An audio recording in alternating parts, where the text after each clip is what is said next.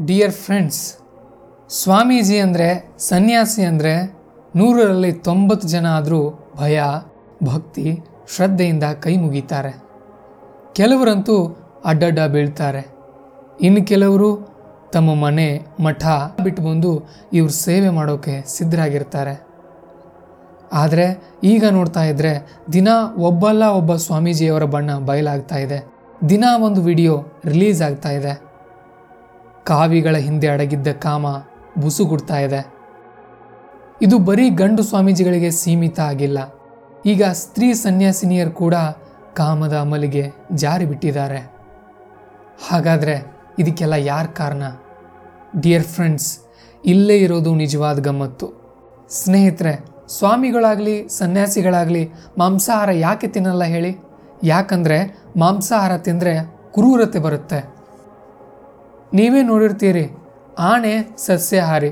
ಅದು ಎಷ್ಟೇ ದೊಡ್ಡದಾಗಿದ್ರೂ ಕೂಡ ಮಾಂಸಾಹಾರಿಯಾದ ಹುಲಿ, ಸಿಂಹಗಳು ಅದನ್ನ ಬಗ್ಗು ಬಡಿಯಬಲ್ಲವು ಗೊತ್ತಾ? ಹಾಗೇನೆ ಯಾವ ಮನುಷ್ಯ ಮಾಂಸಾಹಾರ ತಿಂತಾನೋ ಅವನು ದೈಹಿಕವಾಗಿ ಶಕ್ತಿಶಾಲಿ ಆಗೋದ್ರ ಜೊತೆಗೆ ಅವನಲ್ಲಿ ಕ್ರೂರತೆ ಬರುತ್ತೆ.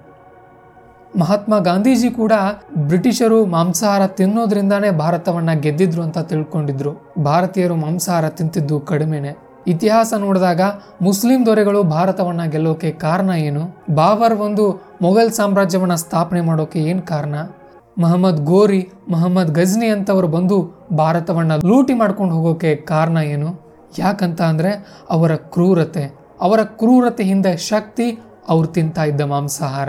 ಸೊ ಈ ಮಾಂಸಾಹಾರವನ್ನ ಈ ಸ್ವಾಮೀಜಿಗಳು ಸೇವಿಸಲ್ಲ. ಹಾಗಾಗಿ ಇವರಲ್ಲಿ ಕ್ರೂರತೆ ಇರಲ್ಲ. ಒಪ್ಪಿಕೊಳ್ಳೋಣ. ಆದರೆ ಹೇಗೆ ಮಾಂಸಾಹಾರದಿಂದ ಕ್ರೂರತೆ ಹುಟ್ಟುತ್ತೋ ಹಾಗೇನೆ ಕಾಮ ಹುಟ್ಟೋದಕ್ಕೂ ಅದರದೇ ಆದಂಥ ಆಹಾರ ಇರುತ್ತೆ. ಮೊದಲಿನ ಸ್ವಾಮೀಜಿಗಳಿಗೆ ನಿಯಮಗಳು ಅಂತ ಇರ್ತಾ ಇದ್ವು.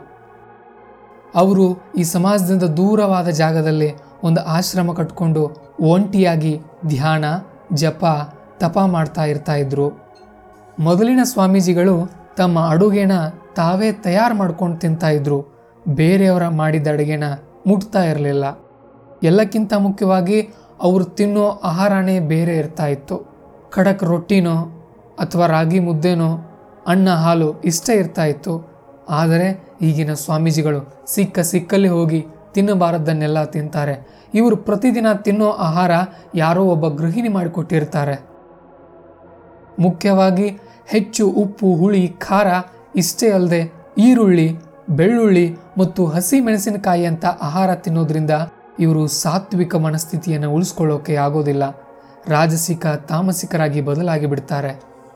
ಹೆಚ್ಚು ಉಪ್ಪು, ಹುಳಿ, ಖಾರ ಇರೋ ಆಹಾರ, ಬೆಳ್ಳುಳ್ಳಿ, ಈರುಳ್ಳಿ ಹಸಿ ಮೆಣಸಿನಕಾಯಿ ಇರೋ ಆಹಾರವನ್ನು ತಿಂದರೆ ಇವರಲ್ಲಿ ಬರಬಾರದ ಆಲೋಚನೆಗಳು ಬರಲಿಕ್ಕೆ ಆರಂಭ ಆಗುತ್ತೆ. ಡಿಯರ್ ಫ್ರೆಂಡ್ಸ್, ನೀವೇನಿದ್ದೀರಲ್ಲ? ನೀವು ನೀವಲ್ಲ. ನೀವು ಏನು ತಿಂತೀರಲ್ಲ? ಅದು ನೀವಾಗ್ತೀರಿ. ನಿಮ್ಮ ಆಹಾರವೇ ನಿಮ್ಮನ್ನು ತಯಾರು ಮಾಡುತ್ತೆ.